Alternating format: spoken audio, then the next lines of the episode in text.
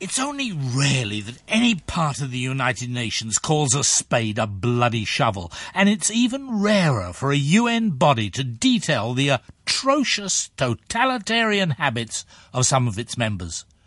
You can say that the UN majority of authoritarian governments, plus the even fewer democracies, are like people in glass houses who never throw stones. They seldom do. But at last Monday, February the 17th, was very different. A commission of the United Nations really laid it on the line regarding North Korea. It's not something I normally do, but on this occasion I can do no better than to quote the press release from the United Nations itself. Quote, Geneva, February the 17th, 2014 a wide array of crimes against humanity arising from policies established at the highest level of state have been committed and continue to take place in the Democratic People's Republic of Korea, according to a United Nations report released Monday, which also calls for urgent action by the international community to address the human rights situation in the country, including referral to the International Criminal Court. In a 400 page set of linked reports and supporting documents based on first hand testimony from victims and witnesses, the United Nations Commission of Inquiry on Human Rights in the DPRK has documented in great detail the unspeakable atrocities committed in that country.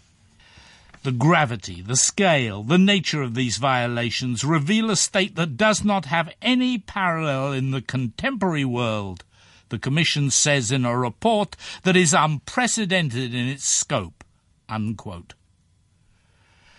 Then the press release summarises the wide ranging pattern of evil which the Commission discovered and which led to this grim conclusion about North Korea. Quote, These crimes against humanity entail extermination, murder, enslavement, torture, imprisonment, rape, forced abortions and other sexual violence, persecution on religious, political, racial and gender grounds, the forcible transfer of populations, the enforced disappearance of persons, and the inhumane act of knowingly causing prolonged starvation all are mentioned by the report, which adds that crimes against humanity are ongoing in the DPRK because the policies, the institutions, and the patterns of impunity that lie at their heart remain in place. Unquote.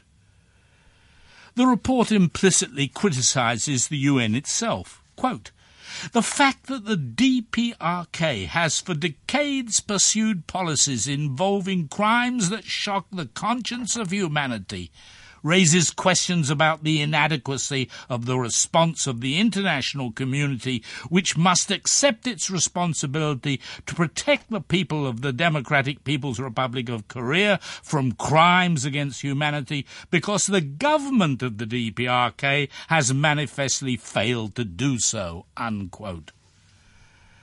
After reading these forthright conclusions, the additional question naturally arises. How did this UN investigation come about in the first place? Evidently, the UNHRC, the United Nations Human Rights Council, meeting on Thursday, March the 21st, 2013, at its headquarters in Geneva, voted to create the commission to look into allegations of human rights violations in North Korea. The 47 members of the Council then unanimously adopted a resolution which was sponsored by the European Union and Japan and backed by the United States. Interestingly, since neither China nor Russia currently had a seat on the Council, North Korea lacked any ally willing or able to oppose or to block the investigation. So the only opposition to the resolution came from the North Korean ambassador to the United Nations, So Si-pyong, who rejected the commission with words very similar to those used by Pyongyang this past week, saying it was an instrument that serves the political purposes of the hostile forces in their attempt to discredit the image of the DPRK, and denying that any human rights abuses existed in North Korea. The ambassador had earlier told the UNHCR that the proposed commission was a United Nations plot acting on the basis of fake material. The lack of any support at all for North Korea has to be seen in the context of the times. North Korea had just carried out its third nuclear test despite warnings from both China and the United States. The UN Security Council had just imposed new economic sanctions, and North Korea was threatening war against both South Korea and the United States. A special rapporteur for the Council was Indonesian lawyer Marzuki Darusman, who wrote a report on North Korean human rights violations and made the interesting observation that the human rights situation had actually worsened since Kim Jong-un took over after the death of his father Kim Jong-il in December 2011 even though some foreign sources were then still speculating that Kim's accession meant a turn for the better. But at that time, the United Nations Human Rights Commissioner, Navi Pillay, in an interview with Reuters news agency, called the human rights situation in North Korea the worst in the world. Interviewed by the New York Times, the executive director of Human Rights Watch, Kenneth Roth, then suggested that the new UN inquiry would raise the pressure on North Korea beyond the usual routine condemnations. Roth thought that the new commission would have a better staffed investigative body able to collect evidence to use in a potential prosecution. Quote, at the moment, there is no international tribunal that has jurisdiction over North Korea. Theoretically, the International Criminal Court could be brought in with a resolution from the UN Security Council, yet China would probably veto that at this stage. But collecting the evidence is the first step toward putting pressure on the international community and whoever North Korea's defenders are to ultimately acquiesce in prosecution, which is one way to deter the terrible atrocities that are routinely committed in North Korea. Unquote. Now what Roth hoped for has come to pass. That new commission on human rights in the DPRK was given a year to complete its work. Its investigation has been amazingly thorough. In just 11 months, it has compiled a 30 page final report plus a 370 page addendum and also made its public hearings available on the Internet. On March the 17th, 2014, these documents will be formally presented to the UN Human Rights Council, later to the United Nations General Assembly, and later still to the Security Council. Only the Security Council can authorize that the crimes against humanity should be tried before the International Criminal Court. But the UNHRC could authorize a special ad hoc tribunal to hear the case, as was done in relation to the former state of Yugoslavia. What are some aspects of the DPRK on which the international community should render a judgment? To again quote from the UN's own press release, quote, there is almost a complete denial of the right to freedom of thought, conscience, and religion, as well as the rights to freedom of opinion, expression, information, and association. Propaganda is used by the state to manufacture absolute obedience to the supreme leader and to incite nationalistic hatred towards some other states and their nationals. Quote, State surveillance permeates private lives and virtually no expression critical of the political system goes undetected or unpunished. Quote, the key to the political system is the vast political and security apparatus that strategically uses surveillance, coercion, fear, punishment to preclude the expression of any dissent public executions and enforced disappearance to political prison camps serve as the ultimate means to terrorize the population into submission.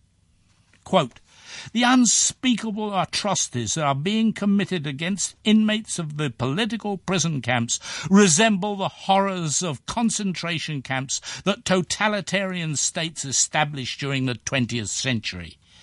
The institutions and officials involved are not held accountable. Impunity reigns. It is estimated that between 80,000 and 120,000 political prisoners are currently detained in four large prison camps where deliberate starvation has been used as a means of control and punishment. Unquote.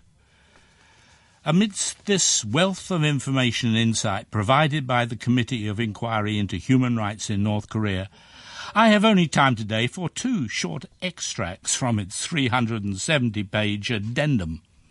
First, there is one paragraph on an often neglected problem North Korean abduction of foreigners to North Korea. Quote, the North Korean regime is estimated to have kidnapped 200,000 foreigners since 1950, including women abducted so they could be taken as wives. Among the abductees were also a number of women from Europe, the Middle East, and other parts of Asia who were abducted in order to be given as wives to foreigners already present in the DPRK. According to the findings of the Commission, the total number of potential victims who were brought to the DPRK between 1950 and the late 1980s could be over 200,000 persons. Unquote. Secondly, some background to Kim Jong un's recent purge and execution of his uncle, Jang Song Tek. Quote, North Korea engages in Orwellian style rewrites of history Reportedly, following the execution in December 2013 of Kim Jong un's uncle, Jang Song-thaek, about 35,000 articles from the KCNA website and a further 20,000 items from the Nodong Sinmun website were all removed. This appears to be part of the wider efforts to purge Mr. Jang from the DPRK's political history and is reflective of how the North Korean state controls and manipulates information to support its official position. Unquote. Finally, to end, here are some of the comments recently made by the chairman of the Commission, former Australian judge Michael Donald Kirby, as he presented its findings in Geneva this past week. First, can anything be done about the violation of human rights in the DPRK? Often during the course of this inquiry, I have been asked uh, by uh, people who are concerned about the situation in North Korea, well, can you expect anything to be done? Can you really expect that anything will change? that North Korea will change or that the international community will pick up the call for action. Well, I do expect that the report will galvanise action on the part of the international community.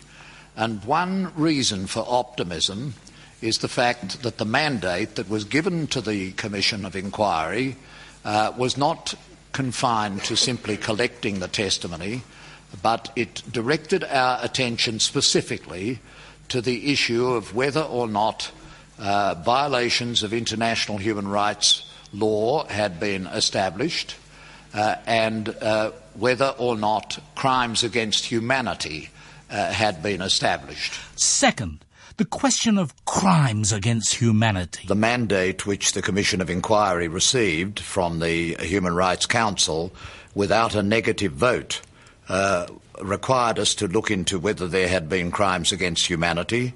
Uh, the answer to that is yes. And then they asked, what do we advise for making people accountable for them? And we've given a number of options, including uh, one of them is to set up an ad hoc tribunal like the one on the former Yugoslavia, and the other is to refer the matter to the um, International Criminal Court, which requires action by the Security Council. Third, and finally, his hope that history will not be able to repeat itself. No one will be able to say in the future, if only we'd known about North Korea, as they said after the Second World War, if only we'd known.